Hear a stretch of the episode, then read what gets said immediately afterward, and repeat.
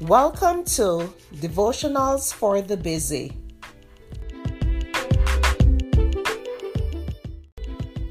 The topic for today is There is always a way.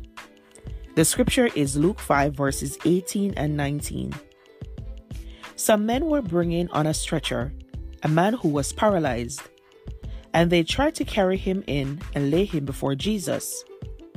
But finding no way to bring him in because of the crowd, they went up on the roof and lowered him in his stretcher through the tiles into the midst in front of Jesus. The scripture for today says there was no way to get through the crowds to Jesus. But with God, there is always a way. And these men did not give up until they found it.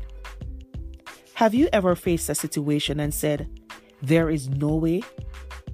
Maybe some of these thoughts have weighed on your mind. There is no way I can handle the pressure at work.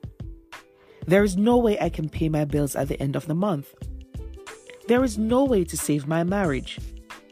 There is no way my children will ever grow up to be responsible adults.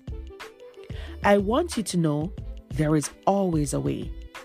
It may not be easy. It may not be convenient. It may not come quickly. You may have to go over, under, around, or through.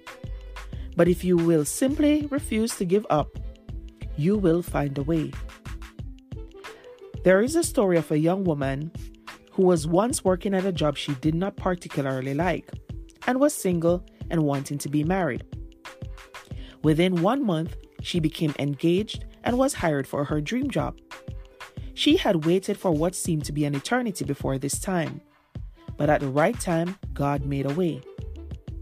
God has a plan for you, and He has heard your prayers. You may not realize how close you are to your breakthrough, even if you have waited three, four, or five more years. If you will keep pressing on, you will have the victory you need. Whatever you do, do not give up on the brink of your breakthrough. Do not stop hoping, believing, and trying. Instead, say, I will never quit. I will never give up. I will never say no way. Thank you for listening to Devotionals for the Busy.